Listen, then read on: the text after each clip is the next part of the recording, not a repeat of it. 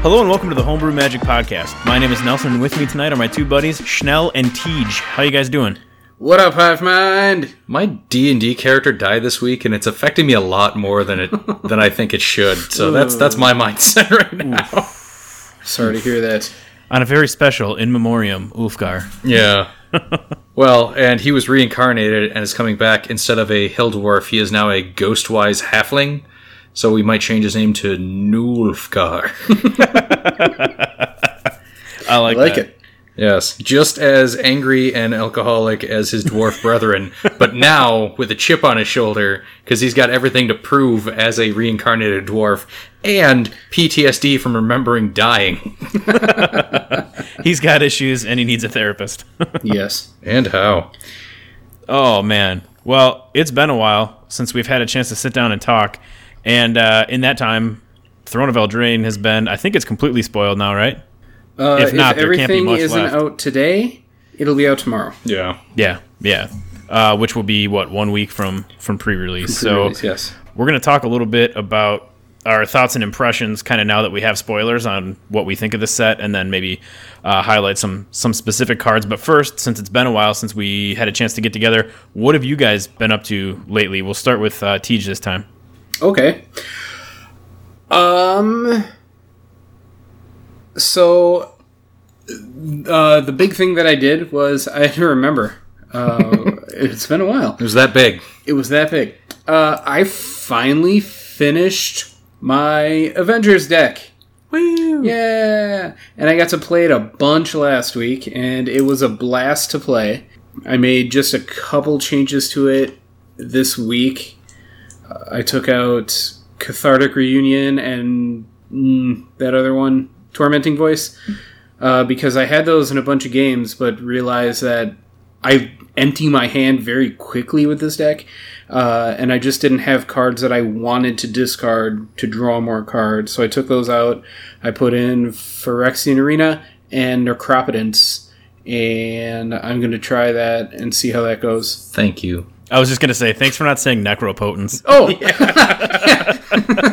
We appreciate it. You're welcome, guys. Like, my brain just went, wait a second. I'm not angry. Yeah, I didn't know how to react to that. Hell yeah. How does that go? Yeah. Wait, he said it right. So that was my big thing. And then the new thing is the Brawl decks are coming out pretty soon. I've got the Korvold one lined up because it's a dragon. And I'm really excited about it. I wanted to make it initially into like a lands matter deck, but it turned out that the list I was building ended up being more discarding lands instead of sacrificing them.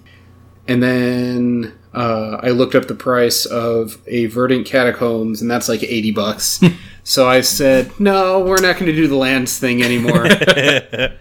But instead, I've been throwing together pieces for like a Krark Clan Ironworks type artifact build with this. Because I had a bunch of those too back when I had a mono-red slow-bad artifact deck. I actually like this idea a lot as well. Because what I did when I did the thing where I turned all my commanders into dragons, I had a Tesa deck that became 10 of the Harvester. I was going to build a Narset deck, which became Intet. I had a... God, what's her name? The Bant one. Rubinia Soulslinger. Oh, yes. Soul Singer. Yeah, the Taker. I had that. That turned into Silumgar. But the one deck that I had built was Slowbad, and that didn't get turned into a dragon yet. And I think Korvold is going to be a good way to do that. So, Jund instead of Mono-Red... But a bunch of artifacts, lots of sacrificing, lots of drawing cards, bunch of different ways that the deck is going to be able to win. But what's really challenging about it is some of the combos are very convoluted, and you need to focus a lot because if I screw up one part on my end, the entire thing falls apart. So I think that's going to be a good challenge, and I'm excited to get building this deck. Yeah, I think it'll be interesting to see it in play. Yeah. So that's pretty much what I've been up to. Nice. What about you, Schnell? I have been sorting, like, Like a madman. I've realistically gone through about 90,000 Magic cards in the last 2 weeks. Wow. Sorted by set, sets organized in release order, and then each set organized by color, and most of those sets then separated each color by casting cost and groups of casting costs, 1 through generally 6, and all cards in individual sleeves, because that is how I organize stuff to find stuff. Because I spend all of my time now just sorting Magic cards. And it's pre-searching for cards. When people aren't in the store, sorting is just pre-searching. And if I look at it that way, I can keep people happier by being able to find cards much, much faster. Yeah, it makes it a little more efficient. Yeah. But yeah, over the past few weeks, I've taken in a sizable amount of Magic from several different people who've needed to offload collections for one reason or another. There was one gentleman who is moving to a different state and needs money to both fund his trip and can't fit his worldly possessions into his car as is, so is trying to get rid of as much as possible. So I bought all of his cards of value, and then he went, cool, here's 15,000 cards bulk on top of it that I don't care about and you can also have. Or another gentleman who's just, yeah, having a kid, don't have time, I'm going to sell my collection and my Jund deck. And because he was looking for cash, I could only buy the Jund deck or his entire collection because that thing was so pimped out. Wow. As Tej was complaining about the price of lands, playsets and foils in playsets is just ridiculous. Wow, so this is a modern deck? Yeah. Okay. Yeah, with what he had in there, he was getting $1,000 either for the collection or the deck, but not quite both. So, yeah, between that and just random, hey, you guys take Magic cards, right? Yeah, cool. Here's like 14 shoeboxes. Sweet. Plus... You said shoeboxes. I heard... Chewbacca's. 14 Chewbacca's. God, sorting Chewbacca's all day. You take Magic cards, right? Here's my Star Wars collection. Yeah. I had a guy come in today and look around just like, you guys buy PSP games, right? I'm like, what? No. No, sir. Pass. Get out. But actually, for trying to play Magic in what little bit of free time I've had for sorting everything. Played some EDH tonight. Got a few games in with Tej, which was a blast. Gashath is still my favorite dumb aggro deck because so good. Turn 5, Gashath hit the field, hit somebody for 7 unblocked, and I think I hit 4 dinosaurs on the trigger, yeah. Including Burning Sun Avatar, which Tej proceeded to copy every time he needed a target to copy something. Stares at my board intently. I'll take the Burning Sun Avatar again. At least 4 times I got it. Wow. Yes, comes into play 3 damage to a creature, 3 damage to their controller. It's a solid card. Yeah, it is. Value. It is super value, and when you're getting it turn 5 for free after hitting somebody for 7 commander, it's even better. Yeah, and my Mana Crypt, is that the coin flip one? Mana Vault. Yes. Mana Crypt. Crypt. Yeah. Again, out of like 8 flips, only 1 got me, and that's because I changed my answer at the last second. It's like, evens. No, odds. Damn it. Take 3. We've had a couple of games of Pauper over the last few weeks. Pauper's been growing at the shop, which is always fun. I'm actually going to be swapping out one of our F&M slots. Last Friday of every month, the standard F&M at 5 is now being replaced with a Pauper variant. Oh, because... Cool. Wizard said you can run Pauper F&M, so I'm like, okay, we'll do that. Haven't touched Arena in months at this point. I just have not had time between sorting Magic cards and running the shop and getting everything prepped for somebody else to cover for me when I go up north after the weekend of release, after pre-release weekend, when things generally calm down, because I don't know what it's like at other game stores. Every game store I've ever been to, pre-release weekend is absolutely insane. It's bonkers. Pre-release weekend, everyone's still Magic hungover from the week prior, and it's like, hey guys, now the set's actually out. You can buy bundles. They're like, I just bought a case of Eldraine. Right. I don't need a bundle. But I'm probably going to squirrel away a couple of bundles for myself, because a lot of the non-draft boosters, everything was very heavily allocated with this. With Wizards rolling out all of their new collector edition packs and Brawl decks and everything else, like Brawl decks, I could only get 2 displays. And I read online from some of the other game stores that I'm Facebook connected to that they asked for like dozens of displays, some of the bigger stores, and only got as much as I got. So wow. Yeah, everyone's kind of freaking out on this stuff, which I think will be a good sign. Like, selling out of a product as a store owner is both good and horrible. It's good because I can actually make my money back on an investment, because I'll be honest, Core 20, I still have probably 4 cases sitting in the back somewhere. Oh, wow. Because, well, I broke even on the investment overall, but it was right after Modern Horizons came out and everyone was experiencing wallet fatigue just because so much stuff was coming out. Well, but, and Horizons was premium too, so it wasn't a regular price, you know, for a box. It was twice as much as a regular box on top of the, you know, rapid fire release. Finally, I got restocked in the Commander decks, sold out of all of them by the within 4 days, I want to say, because after the initial release, the last remaining ones I sold out. Actually, sold out to people who were traveling from way up north back down south. They said several of the game stores that they stopped between northern Wisconsin and me, I was the only one that had any left, so they took all I had, and I was okay with that. So now I'm restocked on them, have some extra ones, started cracking them for singles for the store. So there's a Garruk now that's going to be going in the collection, because that guy's awesome. Did you notice that like 1 or 2 decks kind of flew off the shelves faster, or were people buying them in sets? Or I'm just curious. Like, most people who bought more than one bought all 4 right away. As far as most popular, probably tied between the Snake one and Angie, the Madness, and then the Populate one was also. They were like all those 3 were neck and neck.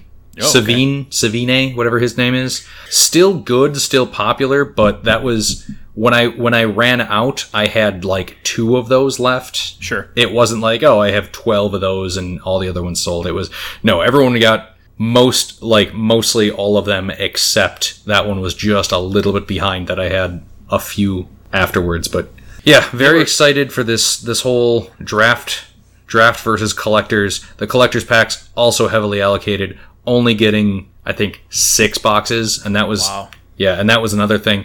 The boxes are only 12-pack boxes. Have people been asking you for those? I've had a couple of people, like there's one guy who's like, "Hey, when can I get those? When can I walk in and just start giving you money?" And I'm like, "Okay, well they won't be here until the actual set release." And he's like, "Cool, because I'm going to buy at least 4 right away." I'm like, "You know they're like $25 a piece, right?" He's like, "I don't care." So I'm not worried about selling them. It's selling out right away with how little. Overall, I'm like able to even get, let alone afford. Sure. Because yeah, selling out is great, but then I have people like, "Oh, you're out of those? Oh, okay." And like just bad experiences. Right. When it's stuff beyond my control at this point, because it's like, hey, if I could have gotten more, but my distributors and Wizards said, "Nope, you get what you get and you move on from there." So I'm very excited to see how this goes. I want to crack maybe 1 or 2 of the collector packs for my own personal, but sure. I don't even know what I want out of them. That's the problem. They're so we could gamble with them. We could pack wars and just make children weep.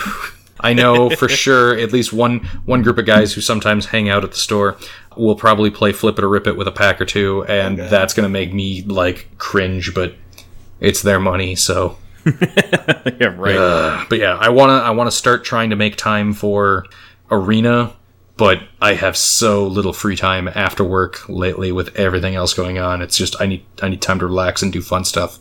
Right. And Arena at this point feels like work to me because I've been working on all my other Modern and Standard decks that I haven't had a chance to play. Sure. But I don't know. What about you? What have you been up to? I've been talking for too long. I've been playing since I don't get to see you guys as often. I've been filling in Arena for both of you.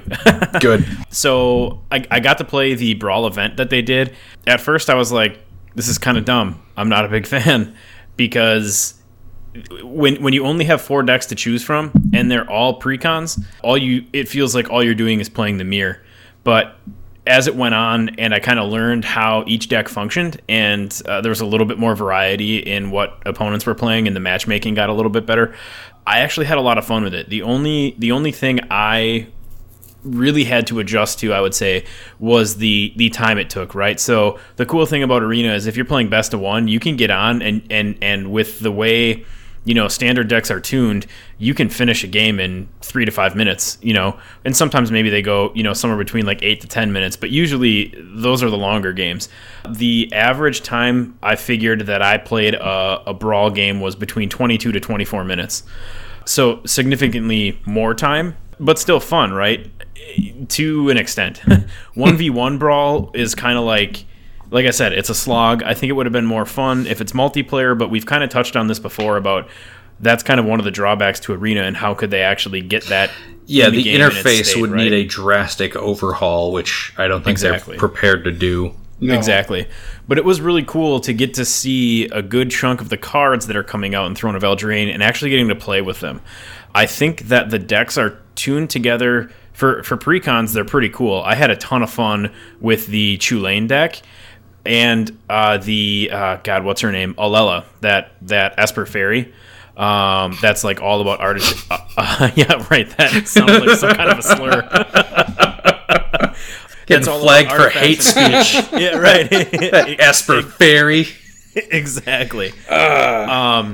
I didn't play a ton of the Mardu Knight. I played a little bit, but I'm still really sore over anybody who plays like Boros Feather in standard, because those decks are just so fast. But it was the Mardu Knight deck was a ton of fun. There's some really cool Knight synergies in there. The Dragon deck was a ton of fun. There's some great synergies in that. So I had a lot of fun with the decks, but the event was like 3 days long, and you had to win, I forget, if maybe 4 or 5 games, right, to get the cards and the experience or whatever you got for unlocking after each win, which was fine that they shortened it up. But again, with the length of time it took to play the games, the fact that there were only 4 decks to choose from and all of them were exactly the same, you couldn't tune them at all, it kind of seemed like they should have made it into maybe a 5-day event or something, just to make it seem a little less grindy in that regard. And then after that, they do have a standard 2020 event, so you can play with everything in rotation. Well, obviously, except for the full release of Throne of Eldraine, you can't play with that. So I've been playing with, you know, Guilds of Ravnica, Ravnica Allegiance, you know, War of the Spark, Core Set 2020, and I've kind of built a whole handful of different decks for that event. So Teamer Elementals, Jeskai Super Friends, kind of a Is It Drake's build, Golgari mid-range build, which is really weird trying to play that without the Explore package, and it makes me miss Carnage Tyrant a lot. You know, and just stuff like that. So I've had a lot of fun experimenting and kind of getting ready for rotation. I think it'll be really interesting to see where the game goes once Eldraine is available for play. So it's cool. I'm excited. My impressions on the set have changed a lot, having seen it spoiled and having had the chance to play some of the cards. I've really warmed up to it compared to how I was. I think initially, and we can get into this shortly, but initially I was a little cold to it. Now I've warmed up a little bit. I guess the other thing I'd mention is I was talking to Tej, and with pre-release being next weekend, I want to get up there, you know, early enough that we could get some EDH going if we can, you know, while you're still running your FNM, because there's a... Well, and we're doing our pre-release starting at 8 p.m. Oh, so you moved it up Friday. From 10. Yeah, I bumped it up because rather than trying to force in a few rounds of Modern before festivities, sure, I figured we can just play Magic and then play more Magic and then do pre-release and then go home. That works. I don't know what the first Magic is in that one. It will probably just be, I don't know, Modern and then... But we'll see. Sure. So, yeah, my goal would be to get there around like 5 o'clock when I'm done with work, shoot up there, and then, you know, try to get a game of EDH in. I'm building a super secret deck that I might have to see if you have a couple cards you can pull for me, which I should get to. I have an F ton of cards organized freshly into the boxes, so... Excellent. You can ask Tej. He had 4 random cards, and it's true. Had them all... Found them pretty quickly. Had them all super quick. That's awesome. But yeah, that's been it. So... I'm really excited to talk about Throne of Eldraine and, you know, get your guys' thoughts and impressions too. But before we talk about what I think is going to be the cool stuff, I kind of want to take a minute to, God, what were we going to call the segment, Teej? Teej Bitches. Yeah, something like that. Teej be bitchin'? Teej be bitchin'. That's it. Teej be bitchin'. Teej's Be Bitchin' is brought to you by Teej.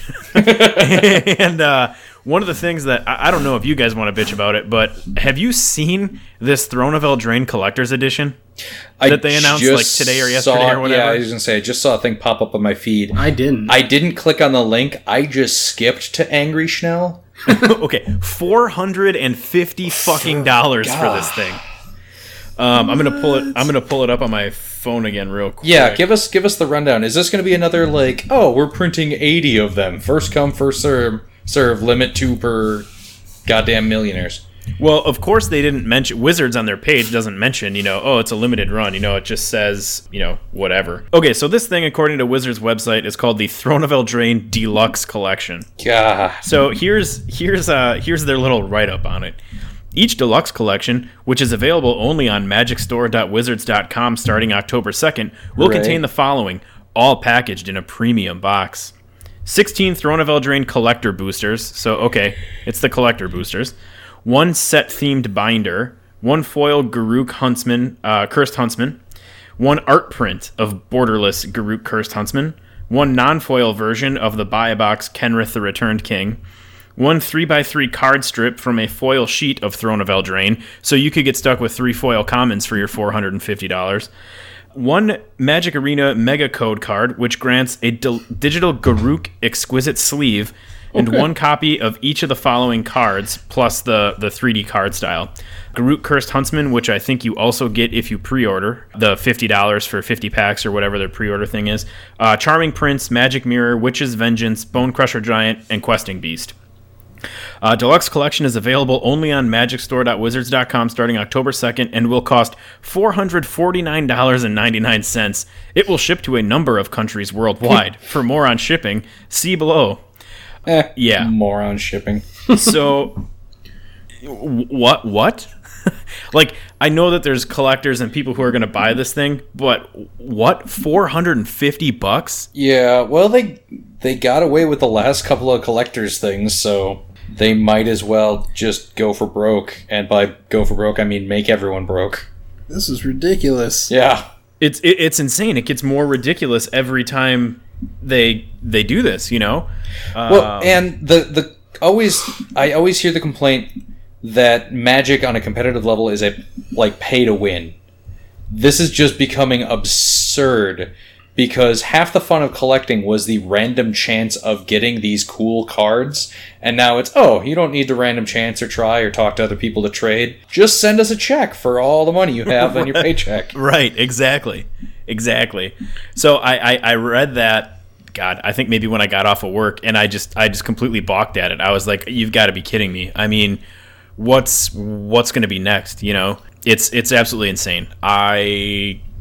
I just can think of a million better ways that I could spend $450. And again, I get that this is for some people, you know, there are collectors, but like you said, Schnell, you know, half the fun of cracking packs and, you know, buying boxes and even just, you know, trading and playing with your friends is, you know, it's like the lottery, right? And here it's, well, here, you know, if you've got premium money, then you can kind of get to the head of the line, right? It's like a fast pass at Disneyland or something. So I read about that and I was just like, you have got to be kidding me. And again, you know, I'm going to feel really bad when people go to order this product and then Hasbro fucks it up again like they have the last 2 Mythic editions.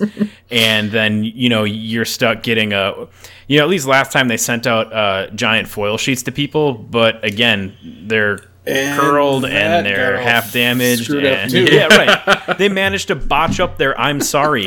You know, we're sorry. That's exactly where I was gonna go. Exactly where you know, Wizards is there on a bearskin rug smoking a cigarette in their underwear. We're sorry. We're sorry. Sorry. Just pay shipping. We're sorry. We're sorry. Yeah, so I mean, fuck that. I guess that's, again, if it's for you, that's cool. It's not for me, and that's just absolutely insane. It's crazy, yeah. So I guess beyond that, hey, what are your thoughts? Now that we've seen, again, maybe there's a few cards hanging out yet to be spoiled tomorrow. I haven't done an actual count, but we've seen most of, if not all of the set. And I'm curious, before we get into specific cards that we think are cool or that we're excited to play, what do you guys think about what you've seen? Like, has your impression changed on the set at all? Do you think it's enough hybrid of the Grimm's fairy tales and the Arthurian? Do you think it's lacking? What are your thoughts on that now that you've kind of seen what's going to be in this set? Well, I definitely feel the Grimm influence, but honestly, at this point, with the amount of like knights and soldiers and the artistic styles we've seen over the years, especially with Dominaria, the Knights of the Round doesn't really, come through at all. It's just, there's knights in there, too. Yeah. It didn't feel special knights, even with the different sirs that they have. I don't know. But every single card that's come out now, I've gone through not quite the 5 stages grief, but it was my initial just, wait, really? Really? Okay. Hey, that's kind of cool. Yeah, it's just... But I have to go through, the steps each card with, that is so stupid. This should be an unstable, unhinged, whatever, unglued. It should be a silver-bordered card. Well, I guess they're going not high fantasy, just... I don't want to call it low fantasy, but, traditional fantasy with some of the stuff. And then I have to do the whole get over yourself. You're not a goddamn, connoisseur of mythos... I'm gonna remain upset about Gingerbrute, but everything else in the set I've come around to. That's exactly where I was going when you said unset and stuff. That fucking Gingerbrute, man. I hate that card. No, everything else. Now I'm really excited to build a food deck. I built the Amass deck for War of the Spark. I'm gonna build a food deck for this stupid thing. And when we get into specifics, I've got the cards that are really give me the tingles. But I don't think any of them are actually food related, but I am excited about the food mechanic because it seems like there's more than enough in the set to support it even in limited format, which will be nice. Well, between the food in this deck and the new Atla from the from Commander product this year, you could just have a whole breakfast deck between the eggs and the food and everything else. I was trying to remember who Atla was. she's the egg lady. She's the egg one, yeah. Yeah, what about you, Teej? What are your kind of first impressions now that everything's kind of been leaked and spoiled here? So I don't think I was as down in this set as you guys were.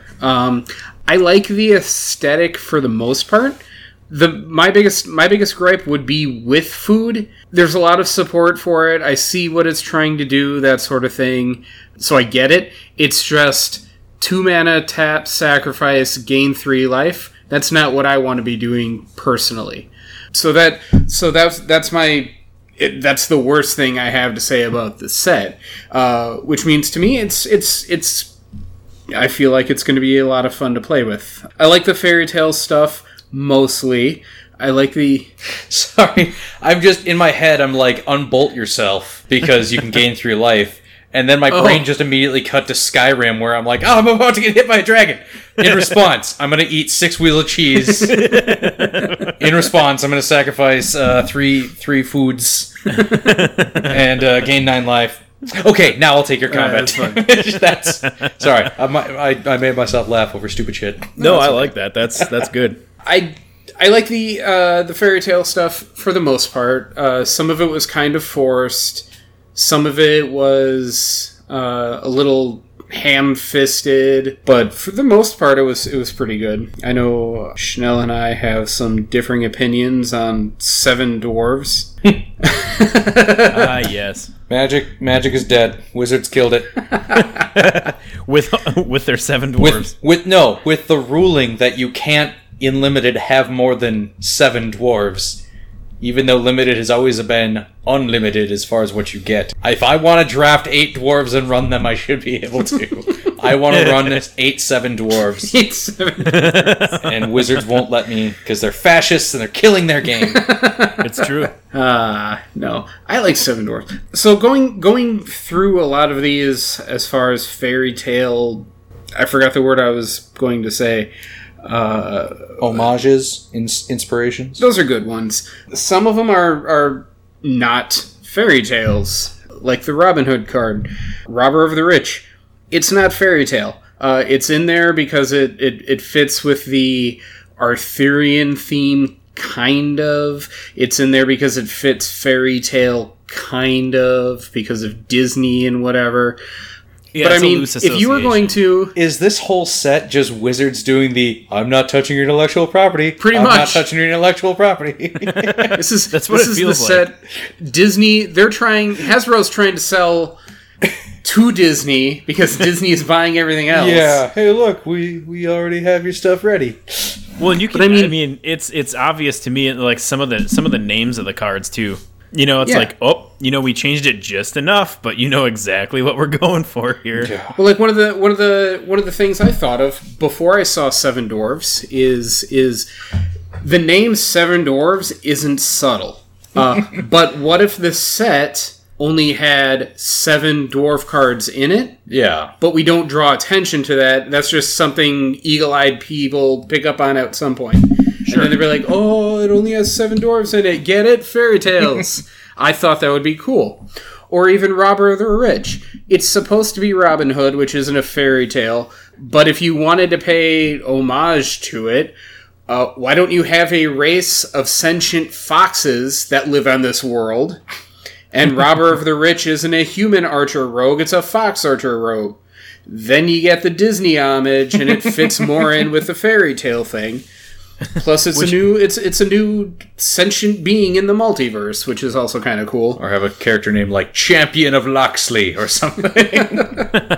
which brings me to Lovestruck Beast. You know what I mean? Like, come on. The Sirs. I looked it up. There are only 6 Sirs, one for every color, and then the 3-color one. But it would have been cool if there were 12 of them. What else did I want to? I wanted to bitch about Charming Prince, but that moment is gone. You mean Prince Valium? Did you say Prince Valium? Yeah, haven't you ever seen Spaceballs? Yeah. Oh, that's been a long time since I've seen Spaceballs. That's what the art reminds me of. He looks like fucking Prince Valium from Spaceballs. There was another fairy tale thing I wanted to talk about. I don't remember. The Wish Fairy. I think it's really good. The Wish Fairy? It's not a fairy tale. You're not a fairy tale. I mean, you're not wrong. That went off the rails real quick. Shit, he got me. I guess I need to retire. I better edit that out so nobody knows. This is how you tell me? 32 years of my life, and now I know. I remember the other thing I was going to bring up. So if you're going to throw in things like Robin Hood or other things, apparently, I forgot to look this up, but there's a Monty Python reference in here somewhere. One of the Knights somehow references Monty Python, or so I was told. But if that's in there somewhere... Is there an equipment that's coconuts? Is it Blacklands Paragon? I think I heard it's a knight. There's a knight Blacklands Paragon? I'll have to look into it. But my thing was, if we're going to extend beyond Arthurian legend and fairy tales, and we're going to put more of a little modern spin on it, and just touch fantasy tropes in general... Where's the Game of Thrones reference, right? Why aren't Will and Rowan fucking? There it is. To be fair, when they came out in Battle Bond, I assume they were. Okay. And somebody's like, they're siblings. Like, they're huddled in real close in that Battle Plans card. Well, and back on the Monty Python thing, too, now that I'm thinking about it, this would have been the perfect set to actually print to Tim the Enchanter. Yeah, tap it to deal 1 damage to any target. But yeah, no, overall, I think it's good. There's that Gingerbrute scrolling through the thing, and there he is, laughing at me. With his clean your face, you. I was gonna say with his stupid face that's full of you know what. You can't say that on the internet. No, you can't. But you can Google it. Screaming f-bombs all episode. Can't imply.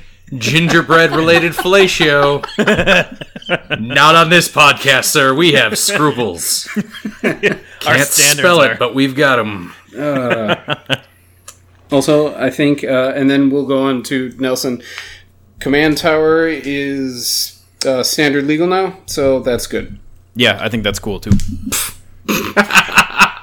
Thank God, because I mean, how many times? I mean, it doesn't really matter for standard, I guess. Yeah, but I liked it in Brawl. That was the point I was making. It standard legal makes it Brawl legal. That's right. They made their own dumb rules, and then they had to adjust their own dumb rules. Wait a minute. For the format that no one's going to play for more than 2 weeks after the release, and then go, these cards are better in EDH. I was going to say, all I'm doing is buying 60-card EDH precons. Yeah, EDH seeds. Right, exactly. Feeders. Yeah, so I guess I've warmed up to it. I think the fairy tale references are certainly there. I do wish that there was a little bit more of the Arthurian stuff. You know, I was led, I think a lot of people were kind of led to believe there would be more of it. I think the little bit that's there, there's some cool stuff that I like. You know, the Lady of the Lake makes an appearance, and I think it's a cool piece of art, and I think that the card is flavorful. Are we getting Loch Ness Monster stuff in this set too?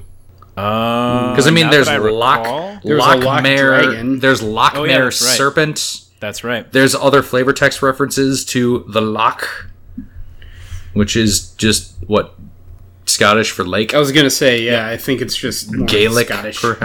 Gaelic. That's a good word. Is that like Salt Lick? No. I grew up on a farm. I don't know. I grew up next to a farm.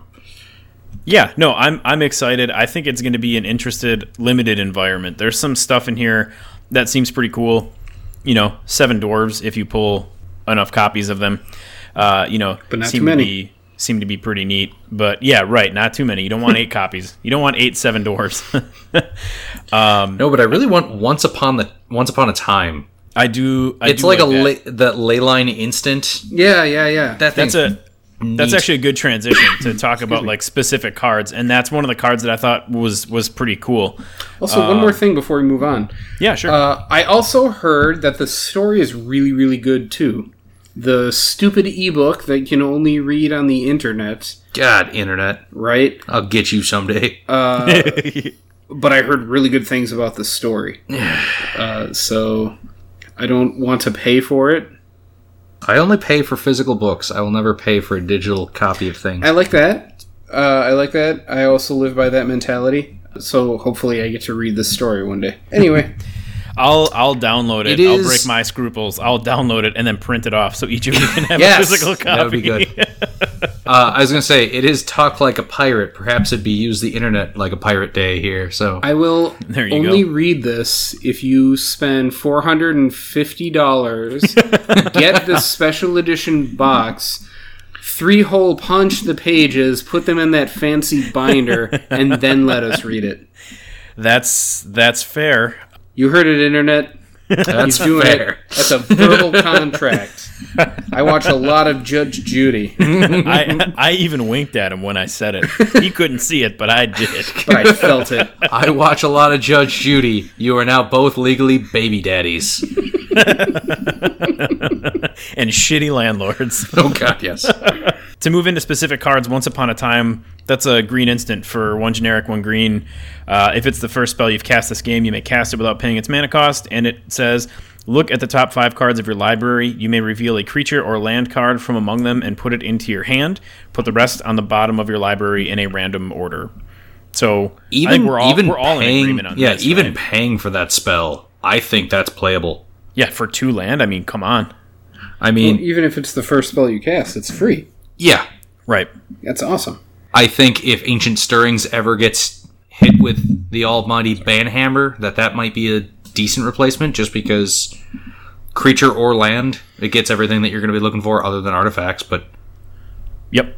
It's not as efficient, but somehow more efficient in different situations. Yeah, I agree. I think that's a cool card, and I'm excited for that one. Well, I just noticed the card where the dude's pile driving that bear. Oh God, it's a suplex. It's called Out Muscle. The bear? Yeah, I thought it had a different name for some reason. Belly to bear suplex? No. Anyway, that's what it shocked me. You saw Out Muscle and then started reading it and thought, oh, that sounds familiar. Bear effer, do you need assistance? Then he's, I'm sorry, suplexing that bear. Hey, I'm sorry, I got distracted. I mean, it's great card art. I guess, you know, one of the other things we should probably get out of the way, obviously it's not news anymore because it's been spoiled for a while now, but our boy Garruk is back in this set, and he's still black and green. He's Golgari. Golgari Garruk. Yeah. But at least we saw, as of what, today's spoilings, he finally gets cured of his... Whoa, dude, spoiler. Magic hepatitis. Yes, he gets magic hepatitis, and then it goes away. Which I don't know how I feel about that. I was kind of under the impression that he was going to be the new protagonist, or antagonist, because we have no more Bolas. It would have been cool to see him going around murdering more planeswalkers. Then again, we just get another War of the Spark where we think everyone's in danger, but the only person who's in danger is who self-sacrifices himself to save someone else. Right. So do you think, now that he's been cured, is Garruk going to go back to just a mono green planeswalker, or are they going to keep him two-color? I think he's going to go back to kill Liliana. It's quite possible. We've got that book coming out in October, right? Yeah. That's going to be about the hunt for Liliana. Yeah, and I'm excited for that one. Here's a story question that we won't be able to answer because none of us are going to pay for the digital copy. Does this take place at the same time or separate after the events of War of the Spark? Because either way, Will and Rowan didn't make an appearance that I remember in War of the Spark at all. No, they didn't. So maybe... Because Bolas, it was said that Bolas was specifically kept Garruk from showing up. Maybe he shielded this plane from the effects. I think do we want to do book spoilers? Which book? The Eldraine one. Did you read it? No. Oh, but I heard about it. I listened to a review about it, and I got the big points. The gist, the big beats. The gist of it. I don't care. So, yeah, I mean, go ahead. Who cares? Spoiler alert. I think the story ends fast with... Fast forward if you don't want to hear it. I think the story ends with Will and Rowan's spark igniting. So they're not planeswalkers throughout the story. They don't become them until the very end. Huh. And if Garruk gets cured, I would imagine that this happens alongside, if not immediately after... Because Will and Rowan haven't been in any standard sets until now. No, but they were in Battle Bond. Battle Bond, which existed. Isn't canon. Existed. Yes, but that's one of those, we can throw it in any timeline we want. Do you know, Tej, based on what you've heard, is it that new, what's his name, Oko or whatever? Is that how Garruk gets healed? Like, because that guy's the... You know, he's like beast magic and stuff too. No, Oko is... Fairy changeling planeswalker. Oko fucks Garruk up even more, actually. Oh, okay. Oko takes away his memories, so much so that Garruk doesn't even remember his name. So he's cursed, but he doesn't... he doesn't know He either doesn't know that he's cursed, or he has no idea why he's cursed. He doesn't remember trying to murder every planeswalker he comes across. He just knows that he hates everybody and doesn't trust anybody. So they have to... Am I cursed and affected by this Oko character? So Oko's the bad guy. Okay. The King Kenrith has been transformed into an Archon, and that's where Will and Rowan have to go try to find him. And they... get Garruk to help them somehow. Kenrith, they save him. He becomes king again because Kenrith Return of the King is a card. And I think Kenrith helps cure Garruk. If not, it's Kenrith that cures Garruk. Got it. Okay. Interesting. Yeah. So yeah, let's pivot back to cards here. There's one that I want to point out that I think is interesting, and this, again, it's another reference to Robin Hood, so take it for what you will, I suppose you could also say it's a reference to, you know, D&D and fantasy elements of that, but it's Outlaw's Merriment. So this is an enchantment for 1 generic, 1 red, and 2 white. And it says, at the beginning of your upkeep, choose one at random. Create a red and white creature token with these characteristics. Either a 3-1 human warrior with trample and haste. Oh, yeah, that thing. A 2-1 human cleric with lifelink and haste. Or a 1-2 human rogue with haste. And when this creature enters the battlefield, it deals 1 damage to any target. So, obviously, you know, Outlaw's Merriment, they're, you know, Robin Hood's Band of Merry Men. But also... warrior, cleric, rogue with very D&D-like characteristics, you know, and magic, you know, has similar characteristics to D&D characters, obviously. But, you know, that's a card that I think is interesting, and I think it'll be interesting to see how people play it. I'm trying to think. Mortify rotates, doesn't it? No. What was it reprinted in? The second Ravnica. Oh, Allegiance. Okay. Yeah. I thought it was M19 that it got reprinted in. Yeah, I forgot that was even a card. Well, but, yeah, no, card, that makes sense because standard. Yeah, that makes sense because it's. Have you seen Prey Upon? Hey, have you seen Rabid Bite? It's Rabid Bite. Oh, sorry. Yes. Yeah, that's right because that's Orzhov colors. So yeah, but you know, other than that, you know, I'm not too sure what there is for direct enchantment removal right now. So I feel like this card could actually see potentially some standard play. I just think it's interesting. So. That's one I wanted to point out. What else is interesting to you fellas? I'm a big fan of... I gotta find it now. It's blue. Mirror Maid. Ah, yeah. Yeah. 1 blue for an enchantment that can enter the battlefield as a copy of any artifact or enchantment on the battlefield. Silumgar likes that card. So does Thada. And my... I don't know. What are you guys playing? Right. So, I saw that card. I think that was the one that I got most excited about, where if I only walk away with 1 or 2 cards from this set, that's one of them I want to be. I keep saying every set that I want to, you know, I can't wait to draft all of it, and then I don't draft as much as I initially planned to. Charming Prince, despite the stupid name, is actually a very strong card. I think that's going to see a lot of play. Yeah, I agree. 2-2 for 1 and a white. When it enters the battlefield, choose one. You either scry 2, gain 3 life, or exile another creature you own, and it comes back at the beginning of your end step. That's going to see a lot of play. What did you see? I screenshot a few cards real quick here. I believe that is the proper parlance. No, it is. First and foremost, Stormfist Crusader. For a black and a red, it's a human knight. 2-2 with menace, and at the beginning of your upkeep, each player draws a card and loses 1 life. I really like this thing. Like, yeah, it gives card advantage to your opponent, but it gives it to him on your turn, so unless they're drawing instant speed stuff. Yeah. And it's a dirt cheap Phyrexian Arena. And so Nekasar likes that, right? Nekasar absolutely likes that, and she has 2-2 and menace and is 2 different colors, which also helps the rest of Nekasar because some of his weird stuff requires having permanents of different colors out there. For Cathartic Parasite, I believe it is, needs a red permanent to do a draw and lose life thing, but that thing I just thought was fantastic for EDH. I don't know how much it'll still probably see play in standard, but Once Upon a Time we talked about Merchant of the Veil, a 2-3 for 3. Human Peasant, you can pay 3 to discard a card and draw a card, which is great, or you can haggle, send him on an adventure for 1 red, discard a card if you do draw a card. This one and Thrill of Possibility I have down just because people are looking for replacements since Faithless Looting got banned, and all you need is cheap and effective ways of dumping a couple of cards into your graveyard for Arclight Phoenix to be good. I've seen Arclight Phoenix drop like $10 since Faithless Looting because everyone's getting rid of it because they think they can't run it anymore.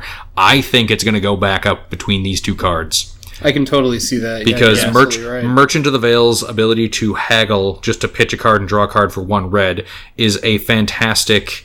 cantrip, plus there's the card in the set that you can double up on all your adventure triggers, and then Thrill of Possibility that's what I was looking for. For a red and 1 instant speed, as an additional cost, discard a card and then draw 2 cards. I was really surprised to see that card. That's the one I was just looking for. Yeah. That doubles your adventure triggers. Oh, yeah. That, like, adventure I thought was cool to begin with. It took me a second to come around on it, but then I decided that I liked it. And then the one that, or even Edgewall Innkeeper. Whenever you cast a creature spell that has an adventure, draw a card. You don't even need to do the adventure part. If it says adventure, draw a card. So there's an adventure deck here that I feel like is going to be surprisingly strong with that one card that doubles all your adventure triggers. Yeah, I think you're totally right. The last few of notes I have here. Fabled Passage. Land. Tap and sacrifice Fabled Passage. Search your library for a basic land card, put it on the battlefield tapped. Then shelf your library. Then, if you control 4 or more lands, untap that land. I think that thing's going to see a lot of play in standard for sure. Maybe modern depending on the build. But a fetch that hits basics and has the potential of getting them into play untapped without having to pay life for it. It's a moderate backup fetch. This might be the budget fetch for a lot of people. Red Cap Melee I had here just because red always needs stuff for the mirror match. So for 1 red instant, 4 damage to target creature or planeswalker. If a non-red permanent is dealt damage in this way, sack a land. Even that sack a land might not be that bad of a cost. No. For 4 damage at instant speed. Right. Cauldron Familiar. I highlighted it because it's a cat, and I always try to collect cats in addition to sphinxes now. Oh, I was going to say, I thought you liked sphinxes. I do like sphinxes. I'm trying to build my wife a collection of magic cards without her knowledge, and it's all cats and or cute cats. Animals. Ferocious Pup. I got her a foil one, and she's like, oh. Good. I love that card. But yeah, for 1 black, a 1/1 cat enters the battlefield. Each opponent loses a life, and you gain a life, and you can sacrifice a food to bring it from your graveyard to the battlefield. That's just a good, uncommon, cheap creature right there with a decent ETB. And then we talked about how much we all hate Gingerbrute for the art and the flavor. The fact that it's a food golem led to the, sacrifice 3 foods or 2 foods? 2 foods, yeah. 2 foods, yeah. Sounding dumb but being technically correct because they can't specify food tokens. The best kind of creature, yeah. Well, and now changelings are food too, which changelings is... True. Yeah. True. Changelings are cowards. Yeah. Cowardly foods. They're coward food golems. Cowardly noble foods. 7 dwarves I've already complained about. Boots Claim the Firstborn. I have 3 cards left on my list here. Claim the Firstborn. 1 red sorcery. Gain control of target creature with a CMC of 3 or less until the end of the turn. Untap it. It gains haste. For 1 red, stealing something based on casting cost, I think will be fantastic. I think that this thing is going to see a lot more play than anyone's anticipating just because 1 red and I can take your stuff. And the more efficient the stuff you have or any of your token creatures, they're mine for 1 red. Yeah. So I've got the freedom to do other stuff with that mana too. Trapped in the Tower because it was spoiled on 9/11. That one. Yeah, right. Like, come on, Wizards. Check your goddamn calendar. Just once. 7 dwarves. They killed the game with their ruling that in limited you can't have 8. Yeah, and finally, Magic's dead by the time you hear this podcast. Yeah, no shit. I'm sorry, guys. Like, it was a good run, but why are we even recording? Yeah. It was a good run, but you can't have 7 dwarves. They said even in draft. And finally, Inquisitive Puppet.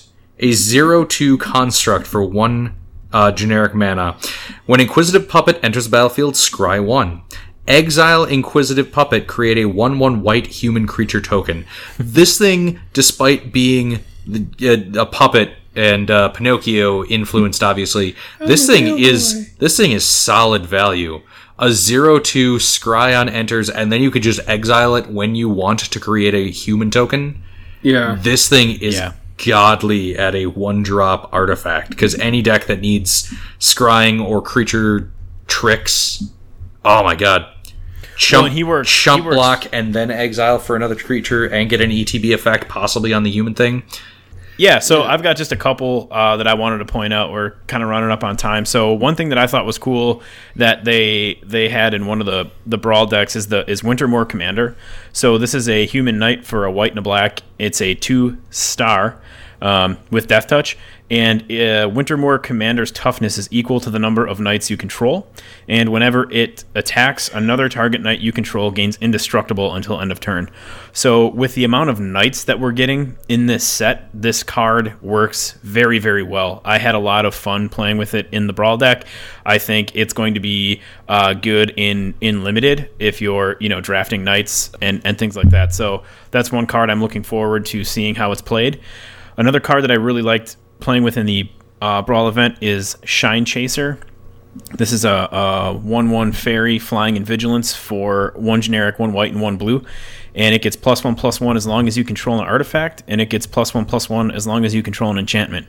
And there's a lot of both available in white and blue, and obviously colorless artifacts, you know, in this set. So I think that's a pretty cool card for Limited too, depending on what you're able to pull. Another card I think is interesting that I want to see how people leverage it, specifically probably in Limited play, is Heraldic Banner.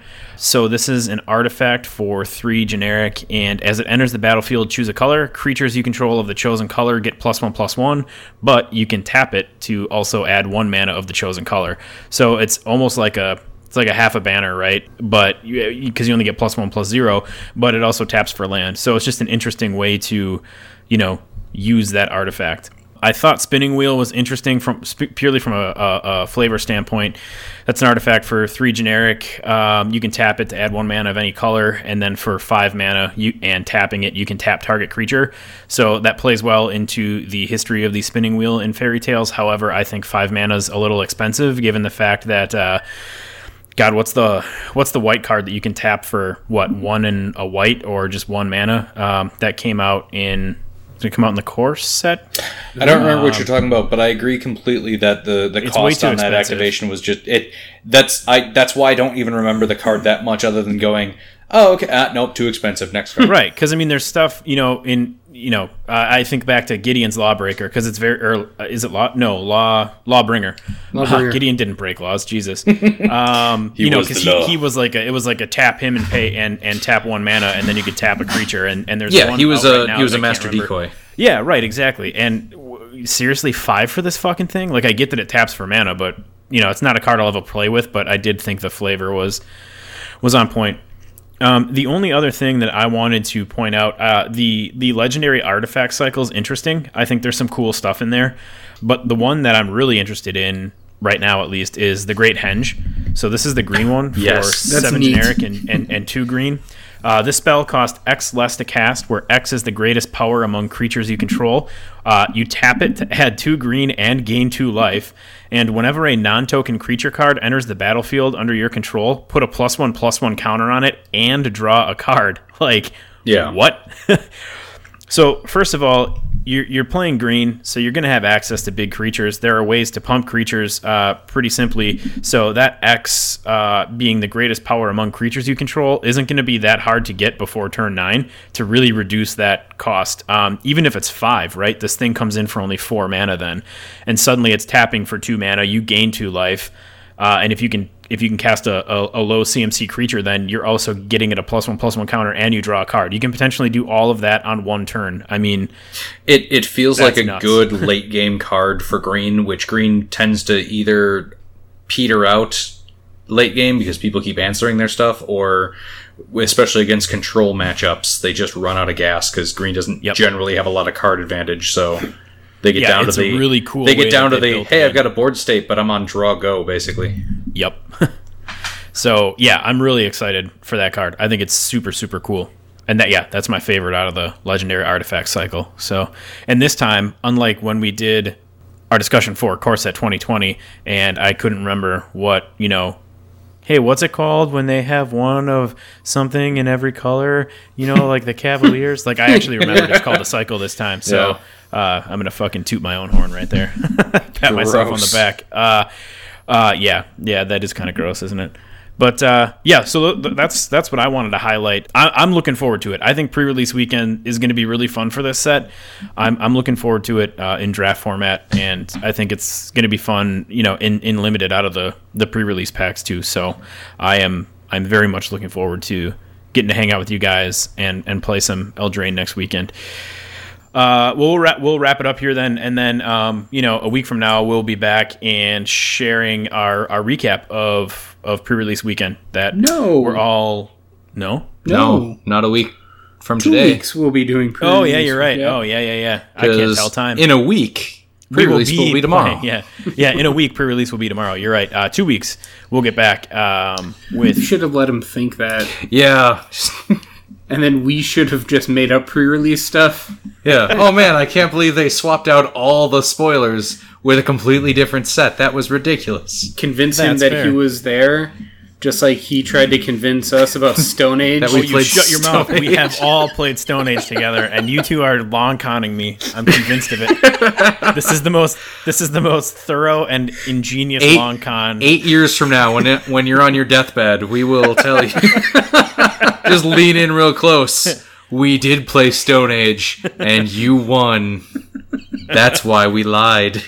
Because you got the breeding hut first. Oh, man. Anyway. All right. So we'll wrap it up there. And counting. So, yeah. Thank you guys for listening and tuning in. We're glad to be back and talking magic with you again.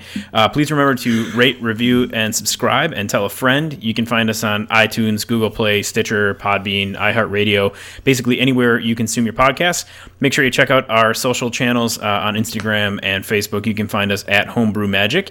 Thanks again. We'll be back next week. And until then, don't drink and scry. Correct.